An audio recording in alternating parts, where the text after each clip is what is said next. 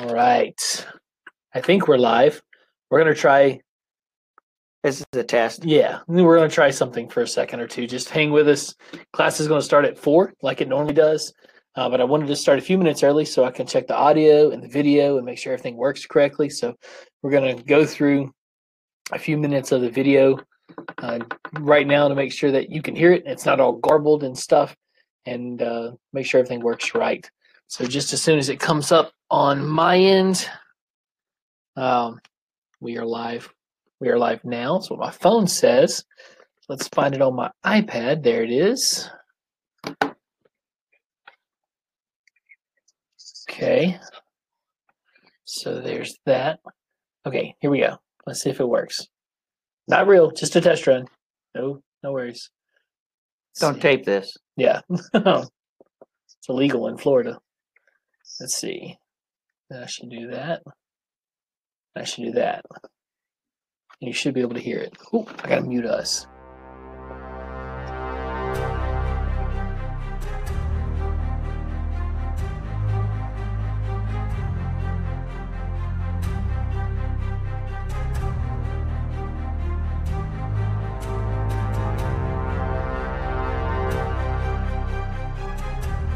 Welcome to the Does God Exist video program number 24.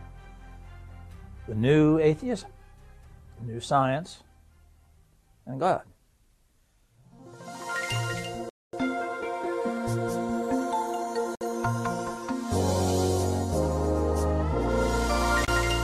We live in an age in which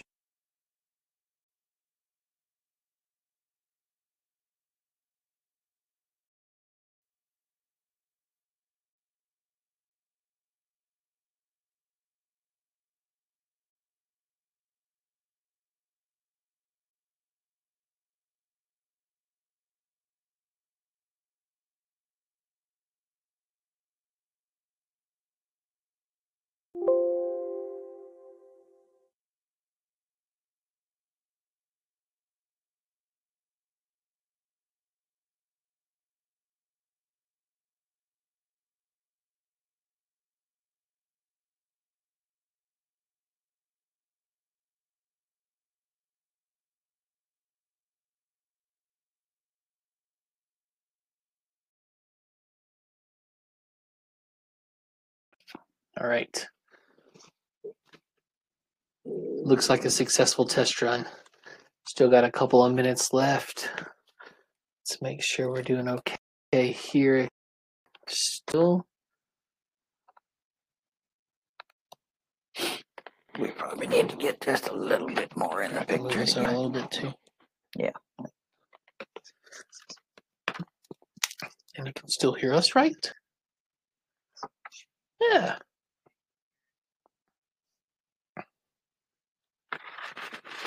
So that's good.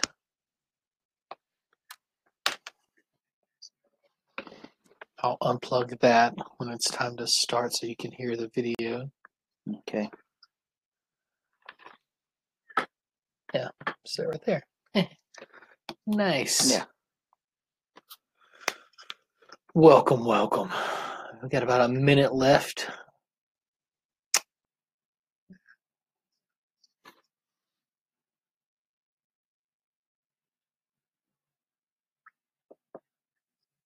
Can do this.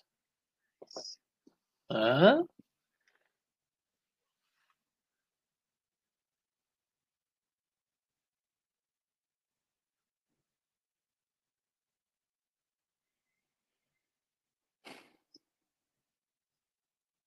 oh, there we are.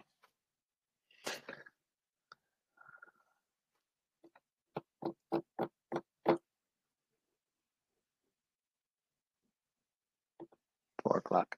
All right. All right. Great. All right. We're going to begin. Both of us have our fingers crossed. but uh, Chris has checked things out, and uh, we apologize for last week's uh, uh, issues that we had. Um, and he thinks he had them fixed at least 30 minutes or so after after uh, we uh, aborted our, our efforts there. Um, today, as uh, we attempted to do last week, um, John Clayton is going to talk to us about uh, atheism. He's going to talk to us about um, bad theology, and he's going to talk to us about uh, bad science as well as good theology and, and good science. Uh, he will hit upon a variety of topics, uh, but one of the things he hits very early uh, is this notion that um, there was old atheism and there's now new atheism, and that there are um, similarities in the fact that they both are still uh, focused around uh, a non belief in God, but that uh, the new atheists seem to have uh, more of a militant attitude um, about their beliefs.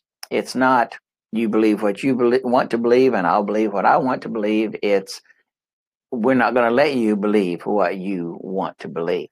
And so uh, we're going to talk about that. And, and, when my portion, when Clayton is done, we're going to talk about uh, secularism and how that relates to uh, atheism and and some other other things.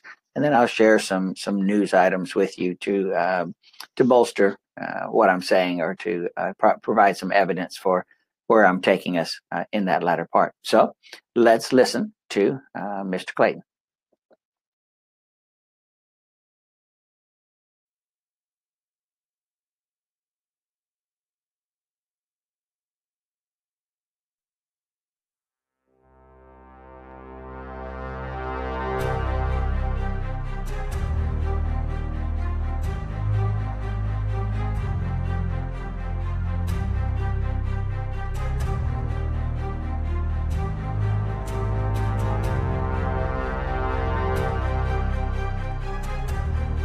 Welcome to the Does God Exist video program number 24.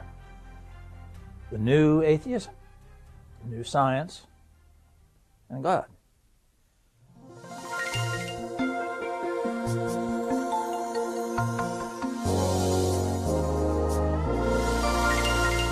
We live in an age in which there has been a lot of change in the attempts of atheists to promote their view. Some of you have probably seen this advertisement from the American Humanist Association. Don't believe in God? You're not alone. 43 million Americans identify as non religious. That doesn't necessarily mean they're atheists, but it certainly shows how strongly the atheists are advertising. We have seen statements by renowned atheists in publications of some significance, people like William Provine, people like Steven Weinberg. And some of these people, like Weinberg, are very well recognized. They're academically qualified, Nobel Prize winners. Statements are made that are inflammatory. The new atheism is not passive. The new atheism, headed by people like Richard Dawkins, as well as the other figures we have talked about, is aggressive. And we talked about some of Dawkins' statements earlier in this series. The fact that he makes statements that are rooted in ignorance. We talked specifically about the fact that the concept of a jealous God is not used in the Bible as reference to a petty God who has a childlike jealousy, but rather as a husband who has an adulterous wife. And so it is infidelity that is referred to in jealousy and not some kind of petty jealousy, and each of those words could be handled in very much the same way. Our point here, however, is uh, the viciousness, the malice, the total aggressiveness involved. Not only people like Dawkins and Stenger and Hitchens and Harris, but things like the Rational Response Squad, an attempt to allow people who want to speak out against Christianity blaspheme God and record their names as those who hold such a view. We also have seen aggressive attempts to portray the villains of history as religious people. Hector Avalos and his comments about Hitler and the fact that he associates Nazi Germany with Christianity is a good example of how aggressive and how strong these viewpoints are. Atheism is a militant force in our society. It is aggressive. It is not passive. It is not something that can be ignored. Now, you might say, well, you know, is this having any effect? And every indication is that it does have an effect. Atheist websites dominate the web. You can go on the web and you can pick up literally hundreds of atheist positions. Most of them are saying the same things. But this is influencing people. Recent studies have shown that 25% of all people who identify themselves as either Christians on a Catholic basis or on a Protestant basis admit they have doubts about God's existence. This has been effective.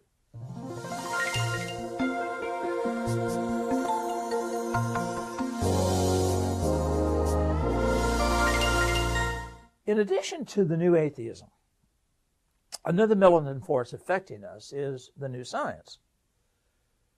The rate at which scientific discoveries has been made is just amazing.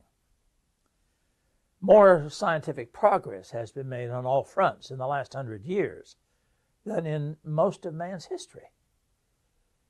In most recent times, people like Stephen Hawking have created a great deal of controversy from the field of quantum mechanics and cosmology. Hawkins came out with a book in which he said he had disqualified God, that God was no longer necessary because he could show how everything came from nothing. But when you start studying that, you have to realize that what has happened is he has redefined nothing. You know, when you want an interesting exercise, go to the web and type in nothing and see what you get. Page after page after page after page of nothing. And what's important is that the word nothing conveys a different thing to Hawkins than it does perhaps to you or to me. When I think about nothing, I'm thinking about no time, no space, no matter, no energy, no dimensions, nothing. When Hawking uses the word nothing, he's talking about the creation in which we live. He's talking about the physical world. He's talking about X, Y, and Z. He's not talking about what might be coming from dimensions beyond our own. And as a matter of fact, it's interesting that in quantum mechanics, things happen that don't fit Newtonian mechanics. Simultaneous things happening at things that are not connected, what Einstein used to call spooky interactions at a distance. The God particle, the discovery of a particle which can explain the origin of all the forces that we have. All of these things are things that are a part of quantum mechanics, of the new science, of the new cosmology. And what's interesting in this is that it really doesn't vary from what I concluded our last presentation to say. In our last presentation, I told you about my old science department chair, who said to me as a new teacher in an inner city public school that the easiest thing to understand about science and religion is that all science does is to try to understand what and how God has done what he's done. And so in quantum mechanics, we're learning how God created matter, force, gravity, light, etc. And if he used a God particle to do it, this is simply a method of understanding the process that God used. And we talked about spooky interactions at a distance. But it's important to understand that many of these things become very complicated. String theory, superstrings, brane, that's B R A N E S, parallel universes, virtual universes. Are these alternatives to in the beginning God created the heaven and the earth? Well, this is an area that needs to be understood. The discussions need to be clear in our minds about what is going on with all of these new scientific areas. And some of them have very practical applications. For instance, cloning. Will we clone a human being? I would hope that nobody would be stupid enough to do that. Because when I say stupid, I mean that there is no scientific reason to do it at least at the present time, our clones are inferior to the original method. And it's important to understand that Dolly, for example, the sheep that was one of the first higher mammal clonings that took place, are inferior to the natural process. I would hope nobody would do that. But knowing humans and the pressure to do something new and get yourself in the history book is very strong. Somebody will probably do it. if we do, will that human have a soul? That's an important issue. And by the way, I, don't want to leave that one in the air. My response to that is yes. Where does the possession of man's spiritual makeup in the Bible or anywhere else have any dependence upon how man came into being? It's important to understand that we now have people produced by artificial insemination. We have test tube babies. Do those individuals have souls? Of course they do. The Bible does not address this particular issue. Nowhere does it indicate that how man is conceived is related to whether or not man has a spiritual makeup. We are in God's spiritual image. And if we are humans, that is what defines us. The human genome.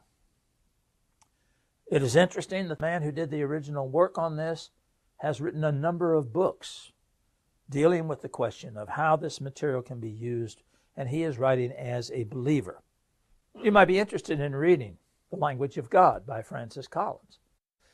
We have seen evidence that chimps are 99% human in the genome. So, is that indication that we are just simply a little farther along? Does that 1% explain our humanness? Are diseases programmed into our DNA? indicating that they are not a product of design, or if they are, it's by some kind of evil God, but more likely that they are a product of natural processes that altered our DNA. And how about junk DNA? Or is it really junk? These are questions we want to talk about, but what I want to do right now is just simply indicate to you that these are issues that are raised. Young people study these things in college, young people read these things on the web. It's important for us to deal with the new science. Now, I think it's important as well to understand that in this process, there is one fundamental assumption, one fundamental point that we have been trying to demonstrate to you. And that point is that science and the Bible, that science and faith are not antagonists. And I've tried to indicate to you in previous discussions why that's so important. Young people should not be given the choice, or should not feel they have to make the choice, between being a well educated, informed, scientific person and being a believer in God. That is not logical, it's destructive to science, it's destructive to faith. Science and faith are compatible disciplines. They support each other. They reinforce each other. They exist in a symbiotic relationship, each mutually beneficial to the other. And we've said that many, many times. Well, if that's the case, then how do we deal with the things about which we have just been talking?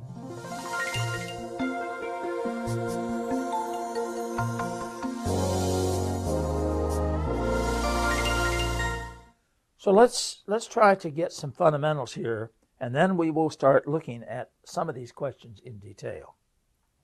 What is science? Here's Webster's definition.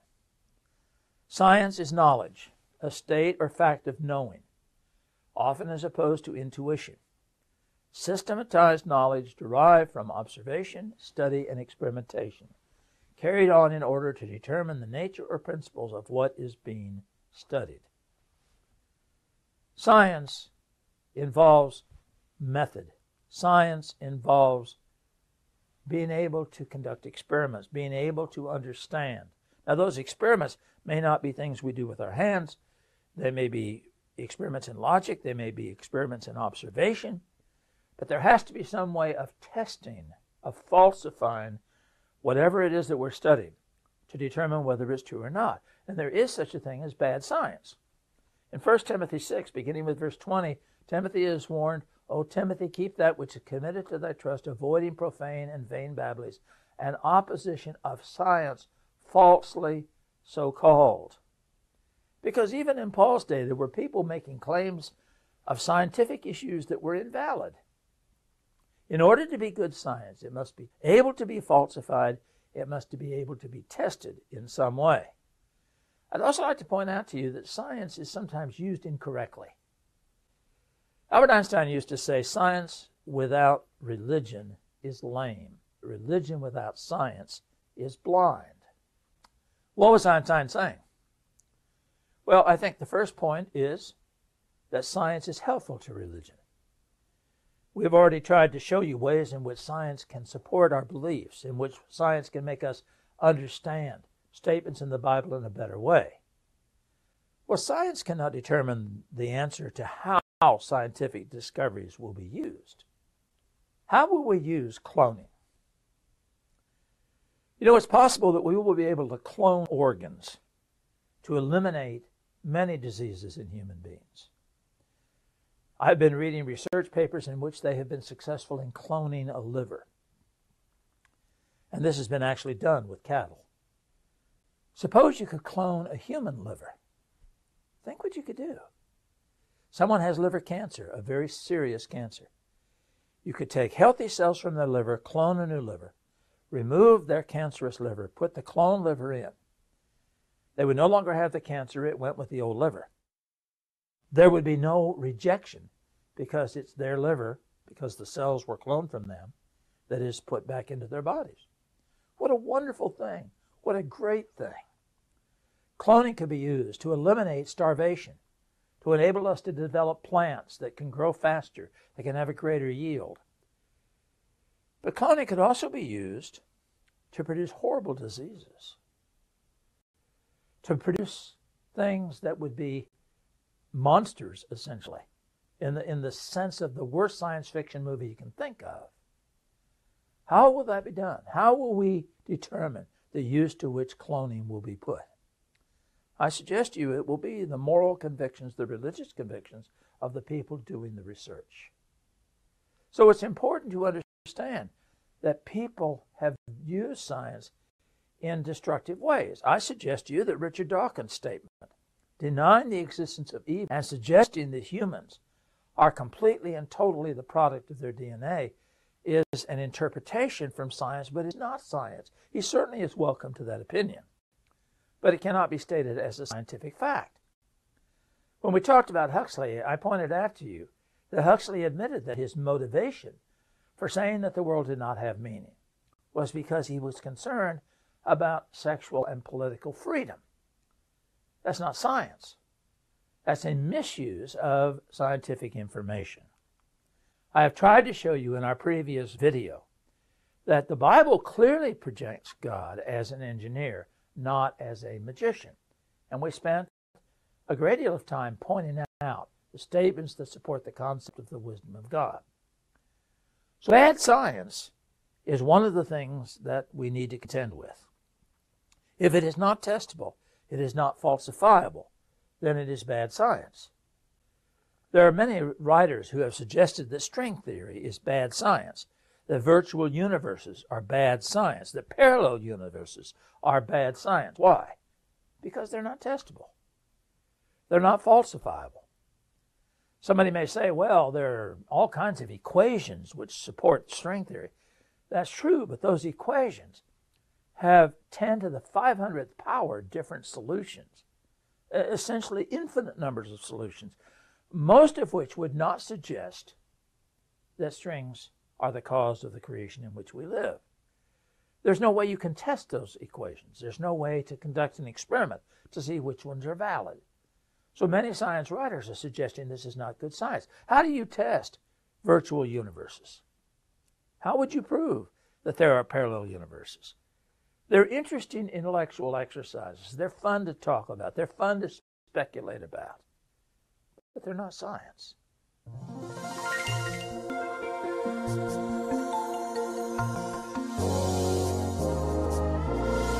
Now, the second general area that I want to talk about is bad theology.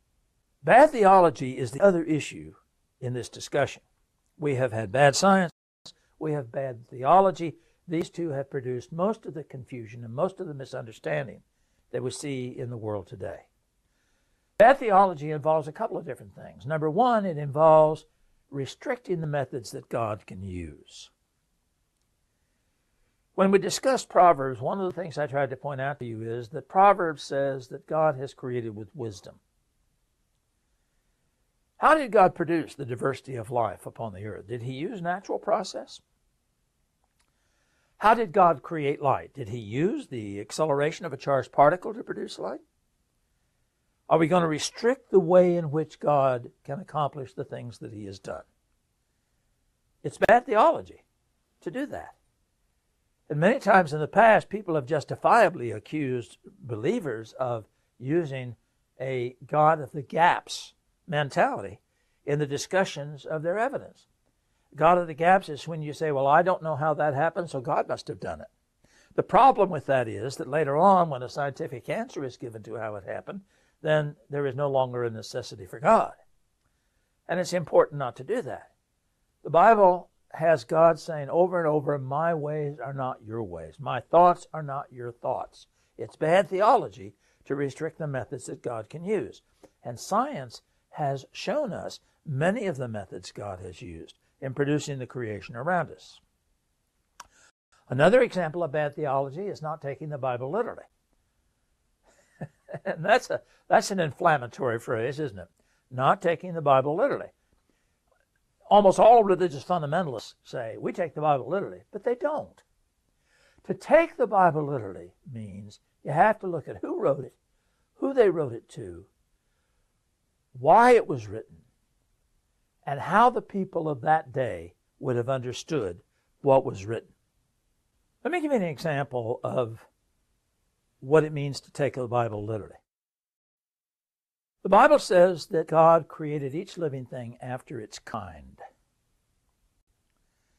Now, what do you understand that word kind to mean?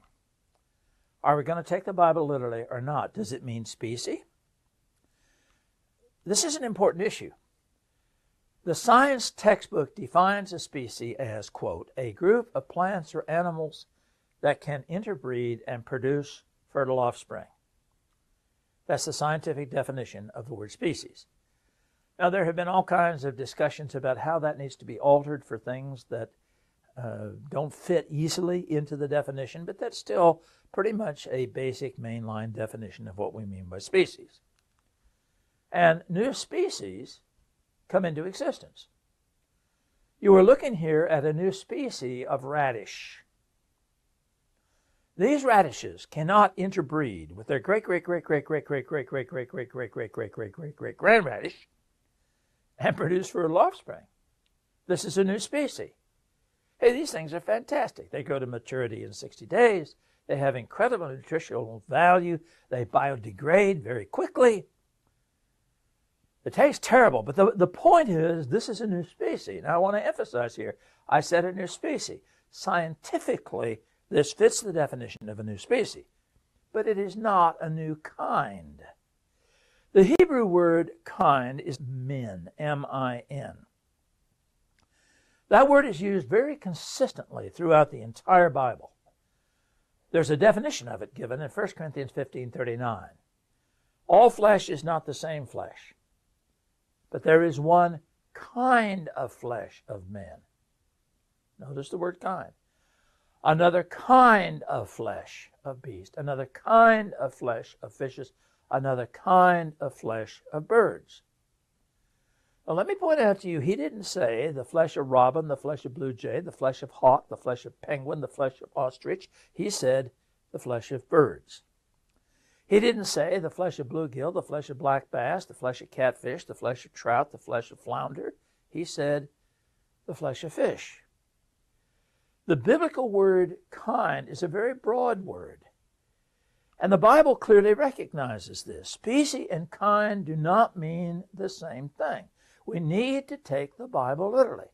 So there were no peekapoos on Noah's Ark. Now, whether you talk about the peekapoo, or whether you talk about the cockapoo, or whether you deal with the miniature St. Bernard, all of these dogs evolved from some ancient dog like ancestor. And it's important to understand, and we'll talk about evolution in the next presentation, but it's important to understand in this discussion that these are, in some cases, new species, not in the case of the dogs, but they are not new kinds. The Charolais is an example of change that involves variations that have occurred, and cattle have varied enormously. Some of them are infertile with other cattle. Let me show you an example. You're looking at a cross between a goat and a sheep. It's called a jeep. Now, it's important to understand that this is an animal which has been produced by man's interference that is infertile with its ancestors. How do we classify it? Well, it's still all one kind. It might be that you can get to a version here that has speciated, and that this might happen in the natural world. But the fact is that kind is a very broad word. And new species may come into existence, but new kinds do not. The Bible talks about this kind of change. And we will talk about it when we talk about the process of evolution. Words are important. Our fundamental message here is that science and the Bible are supportive of each other. They reinforce each other. They exist in a symbiotic relationship. You can have bad science, you can have bad theology. But if you eliminate those, and if you look at what the Bible actually says, literally, and what the scientific evidence actually is, they support each other, they encourage each other in broad, supportive ways. We will talk in detail about some of these other issues. I give you here a list of some examples of bad theology that have been used.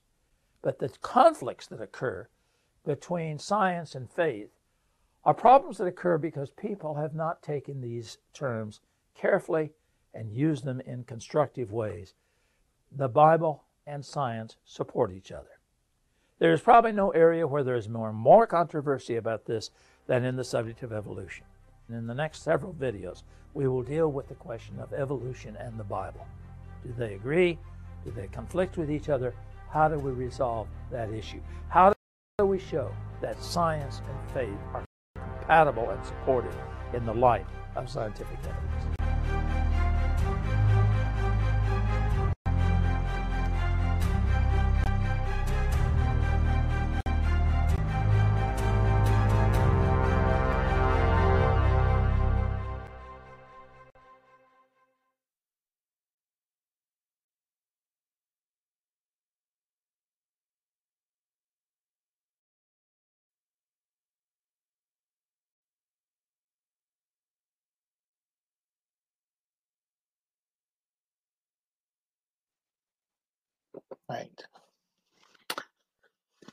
Get the touch down just a little bit. There we go. I feel, feel like I, I'm, I'm trying to look over the edge of a table uh, here, and I am short, but not that short.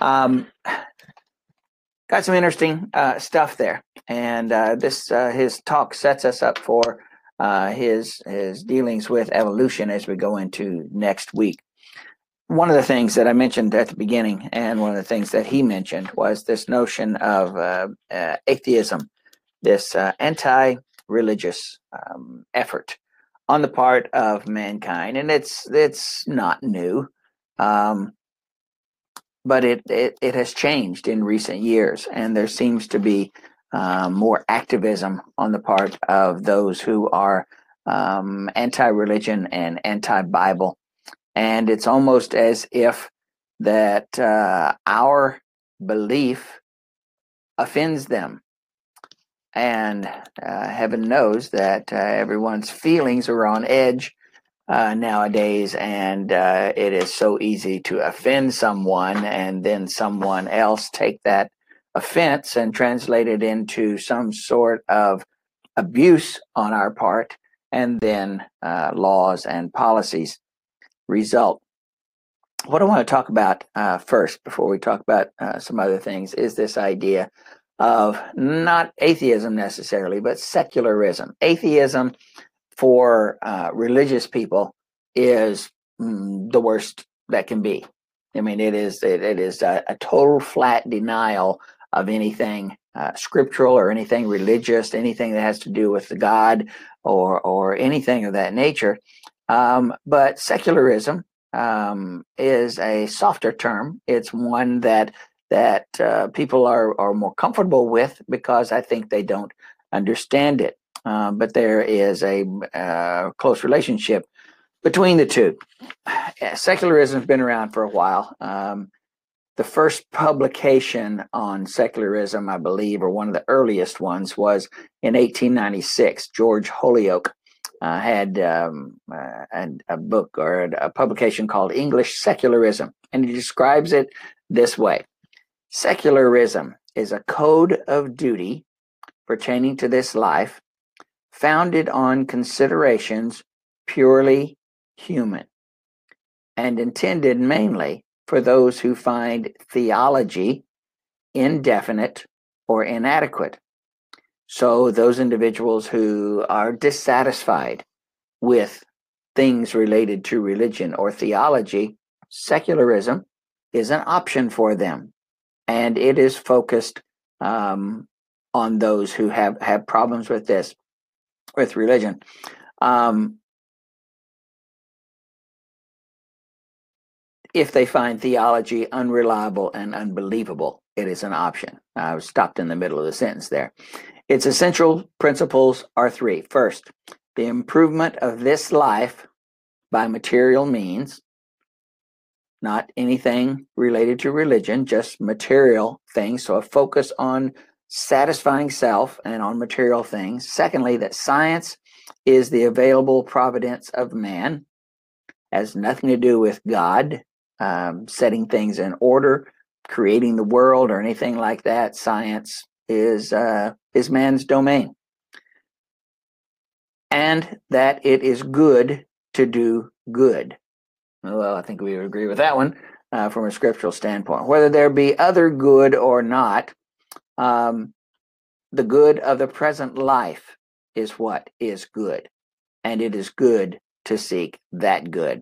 A little redundant there, but the focus is this life is what's important, not an afterlife, not a preparation for afterlife, not storing up treasures in heaven or anything like that, because, as he would say, that simply doesn't exist. Holyoake held that secularism and secular ethics should take no interest at all in religious questions as they were irrelevant. It, it was it was a, a waste of time to even consider anything religious, and was thus to be distinguished from strong free thought and, and atheism.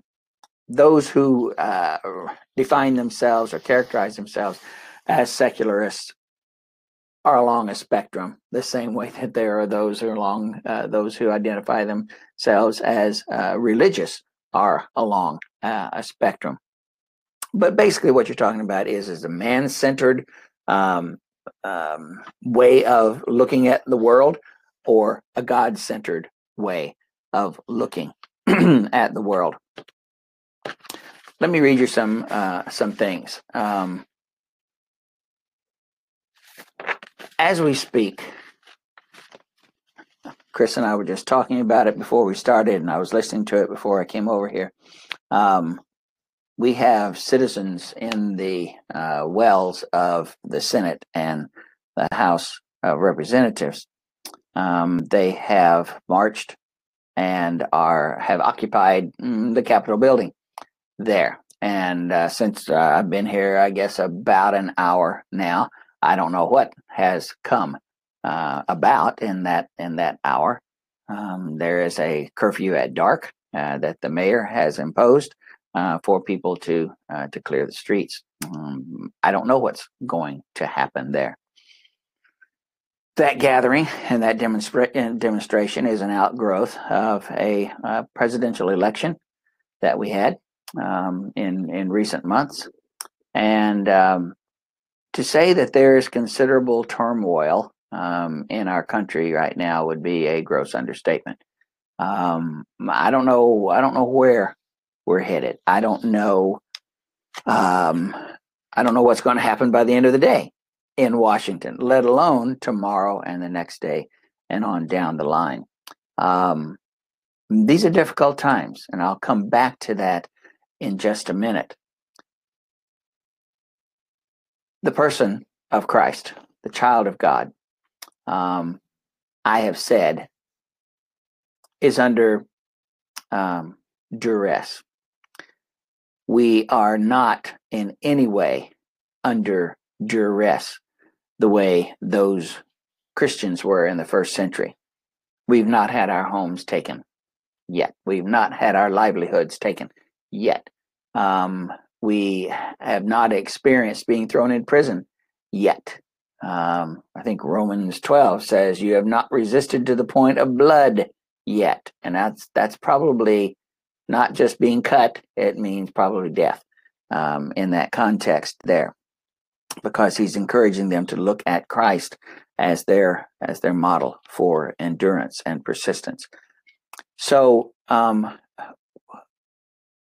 the admonishments that we have in the New Testament to uh, endure, to persevere, um, were written to a group of people who needed to hear it a lot more than we do. But at the same time, there are signs that that that we in this country, uh, we in this world, uh, uh, those of us who believe in the in the Bible and the tenets and the uh, teachings there, um, are under attack. And with the new administration, and I don't want to get political here, but look at the platform of the new administration. And you can see that there are some things there that just don't line up with the Bible. Let me say a few things here about uh, an article that I found the other day online. Atheist Coalition unveils secular agenda for Biden, urges repeal of religious liberty protections. Coalition of 19 atheist and like minded, not people, organizations, 19 atheist and like minded organizations, has released a lengthy secular agenda blueprint for the Biden administration, urging it to repeal protections for religious liberty. One of our fundamental tenets that the, the, the Bill of Rights uh, established for us, and to require I think it's called Bill of Rights, I say off the top of my head, uh, and to require taxpayer funding of abortion.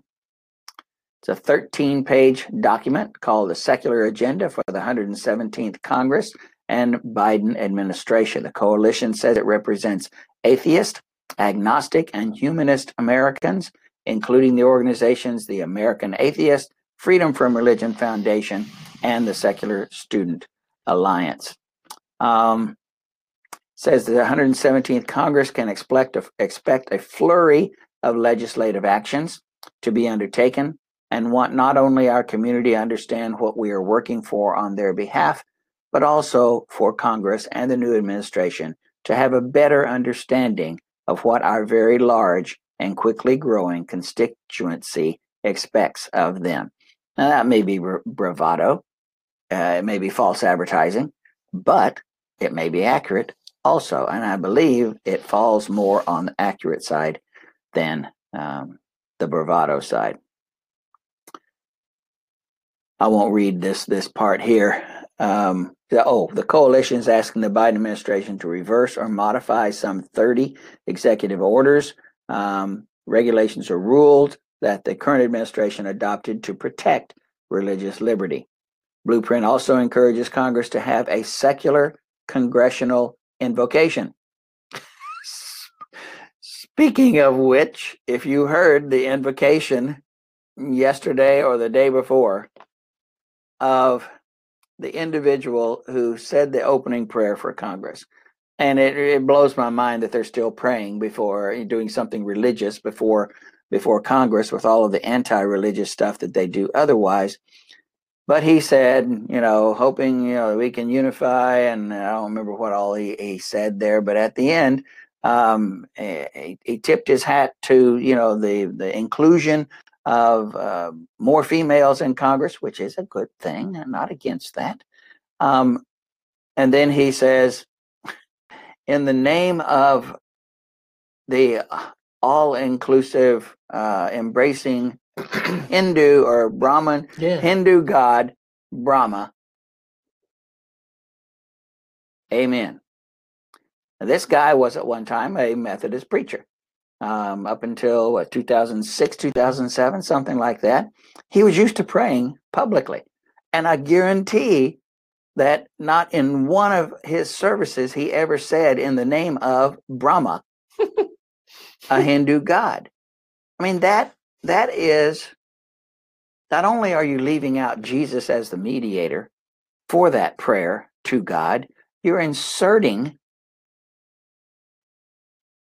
something that that that that is just so totally different or the opposite of the son of god. Measures up in no way. It is so anti-biblical. He did it on the floor of the uh, Senate, I believe, is what they were doing there. And he said, in the name of the Brahma, uh, Brahma, the Hindu god, um, amen, and a women.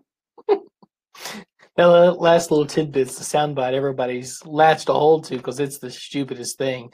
But what's really concerning is the the inclusion of, of the Brahmin god and Hindu and all that other stuff.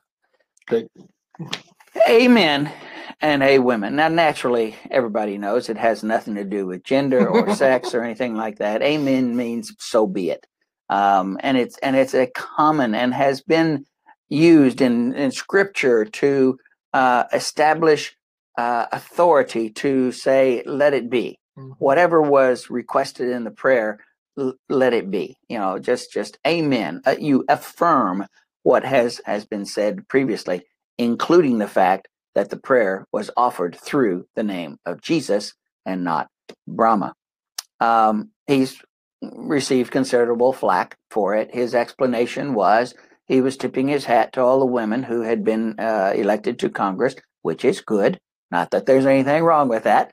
Um, but, and he says it was after the prayer was over.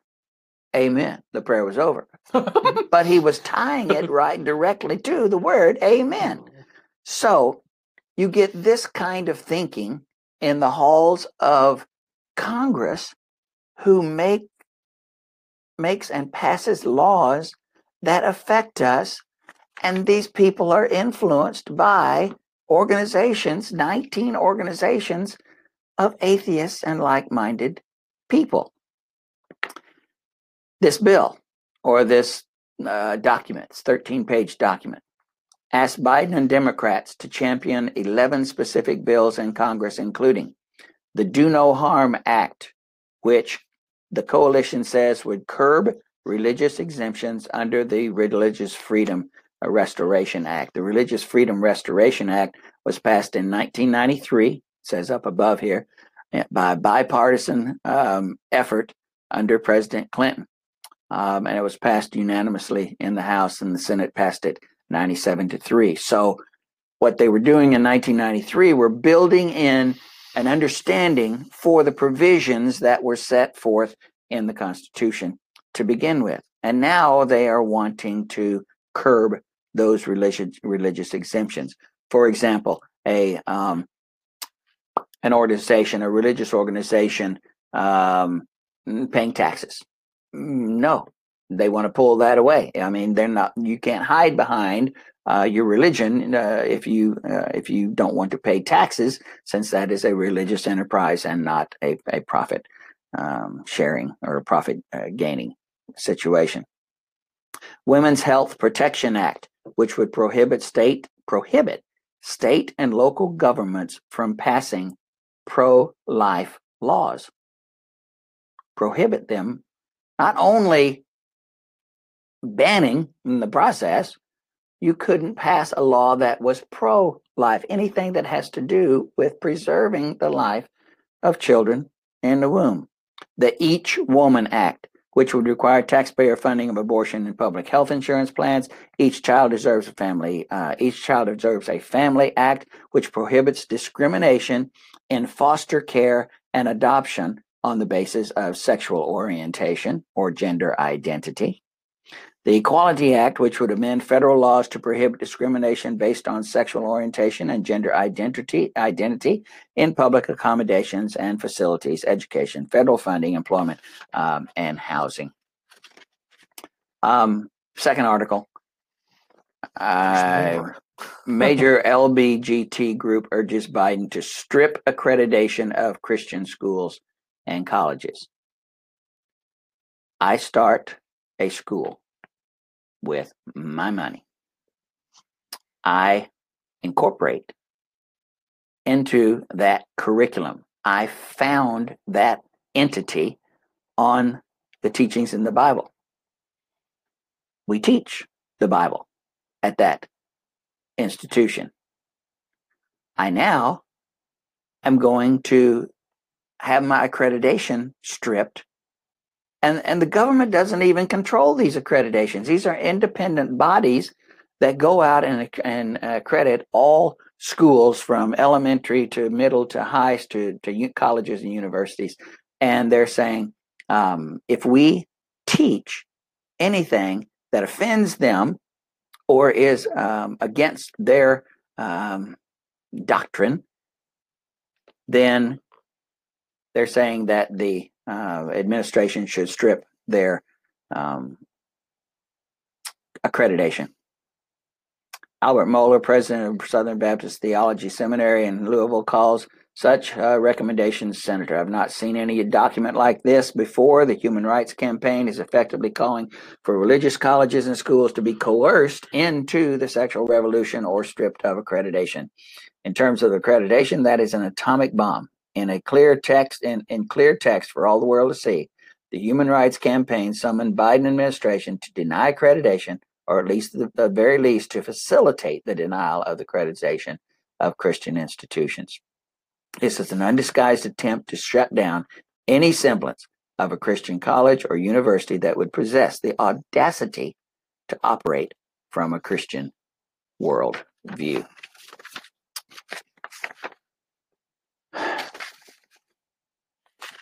These, and I, those are just two that that I found. Um, it, will be interesting to see um, what comes from um, the new administration if it is ever allowed to take place based on what's going on in Washington, D.C. right now. Um, it could be that um, these groups are shooting high. Remember the Green New Deal? It was it was proposed as this is the way things ought to be when it was shot down, even by many within their own party, they said, oh, well, these are just suggestions. These are where we want to head eventually. We're not talking about doing that right now. Well, if they had been accepted, they would have been policies for right now. You don't propose what you don't want to get uh, to get passed and put into. So it could be that this movement um, to secularize all aspects of not only our government but American society uh, are just examples of shooting high, and and we'll we'll settle somewhere uh, in between. Doesn't matter. We're headed in the wrong direction, and um, it. I don't. I don't uh, I'm I'm a little upset today. I'm a little uh, discouraged today, and if anybody knows me, I'm I'm not the kind to get um, overwrought about something. But I am confused at the moment, and I I don't know where where we're headed with all of that. Thomas Paine said um, in one of his early publications, I think it was Thomas Paine, these are times that try men's souls. And I would abridge that a little bit and say, these are times that try our faith. Um, and that could have been what Thomas was saying with the use of, of souls there. Um, he was talking about the Revolutionary War, I do believe, and that men needed to step forward and examine their principles, their convictions, and fight for freedom um, uh, for for our our new country. Um, we have been through uh, ten months now of a virus uh, that has changed our norms, changed our habits, changed our lives, changed our educational system, changed how we socialize, change how we interact with one another. Um, it has it it has, and we we didn't see this coming. It wasn't a gradual uh, secular or social movement that we could have said, "Oh, okay, if this keeps up, this we're headed this way." like these other things that that I've been talking about for the past few minutes, it hit. And within a month or two, restrictions and changes in our lives were were very evident. Um, many of us here at Rome and in other places attend worship every Sunday morning. Before worship services, we worship service, we have a Bible class that evening, we attend another worship service. On Wednesday, we come for a brief devotion and then go to more Bible classes to help us learn more about God's will, which He commands us to do. Not only reverence Him and worship Him in our formal worship, but to learn more about Him. Maybe that wasn't your habit. Maybe uh, you showed up on Sunday morning and that was it, and only for a worship service, and that was it. If that's the case, maybe your life has not changed that much, um, except now you're doing it at home rather than um, here at the building. Numerous passages in the Bible. Encourage us to endure, encourage us to um, be bold under times of duress and persecution. And as we said a while ago, um, those people had it. Those people lived it. Those people died it in many in many cases. And we are only beginning i think to see what kind of trials and temptation and persecution um, are going to befall us i'm not talking about uh, headaches or stomach aches or cancer or anything like that. When it talks about suffering in the New Testament, it is suffering for the cause of Christ, suffering as a child of God, suffering because you are a Christian. And so, like I say, we may be at a turning point where persecution of our faith is going to accelerate. It has been on the horizon. It has affected some of us in our jobs and our work um, and and um, how we go about our business.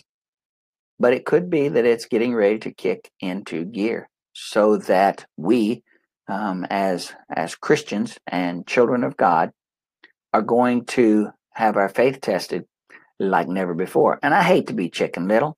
Hmm. I, I, this the sky is not falling, but there are cracks in it, and there are signs that that um, if those who are anti-religious and those who are pro secular thought in this country take hold, make laws, and oh, yeah, there's one other situation maybe in the last hour or so, the decision in Georgia has been made and the election has been called there. And if that happens, then the Biden administration, the new administration, will have both houses um, of Congress at their um, behest to work with them on some of the things that, all of the things that they want to put into effect uh, in this country. And again, I'm not trying to be political here. I'm trying to frame this from a standpoint that there is a, a philosophy that is focused on man and what he wants. And then there is a philosophy that focuses on God's word. And I'm not saying that all Republicans and conservatives are godly, and I'm not saying that all liberals and Democrats are ungodly. But if you look at the platform, if you look at, at what both parties try to achieve, and heaven knows I am not defending any of those people there in Washington because I think Washington corrupts we have a system that that is uh, nowhere like what the founding forefathers um, of this nation wanted for this nation. Um, and I won't go into any more detail than that, but I'm not saying that it is um, in the in the individuals. It's in the it's in the underlying philosophy. It's in the underlying attitude toward God's word um, and and doing things that would please God rather than please man. I'm gonna, you want to say something else, then I'm gonna, I'm gonna close with the passage. Uh, Go ahead. Um, We're almost out of time. Yeah. too. Second Corinthians four, Paul is talking about all the things that he and the apostles undergo, and they underwent a lot more than just regular Christians. And then uh, he ends up with an, an admonishment for us. He says, "We are afflicted in every way, but we're not crushed. We are perplexed, but we're not despairing. We are persecuted, but not forsaken. We are struck down, but not destroyed." always carrying about in the body the dying of Jesus, that the life of Jesus may also be manifested in our body and in what we do. For we who live are constantly being delivered over to death for Jesus' sake, that the life of Jesus also may be manifested in our mortal flesh. So death works in us, but life in you. But having the same spirit of faith according to what is written, I believe, therefore I spoke. We also believe, there so we also speak, knowing that he who raised the Lord Jesus will raise us also with Jesus and be present with us and, and will present us with you. For all things are for your sakes, that the grace which is spreading to more and more people may cause the giving of thanks to abound to the glory of God. And then these last three verses. Therefore, we do not lose heart, but through but though our outer man is decaying, our inner man is being renewed day by day. For momentary light affliction, all of those things he said about what the apostles were experiencing, momentary light affliction by comparison, is producing for us an eternal weight of glory far beyond all comparison, while we look not at the things which are seen, but at the things which are not seen.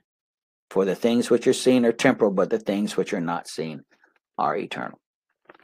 So, don't lose heart. Remain faithful to death. Don't let the cares of this world get you down too much. We have too much to look forward to after this life. Life, in so many other ways, is so good and so rewarding. We'll get through this and things will get better. And if that better has to be on the day of judgment, then so be it. Now that sounds really negative, doesn't it? I'm trying to be positive here and I'm trying to to give us give us some sense of hope. Um, we can get through this. Um, just don't take it too seriously and too much to heart. And if difficulties come your way, look to Jesus, the author and finisher of our faith, as our prime example of being mistreated, even though he did no wrong.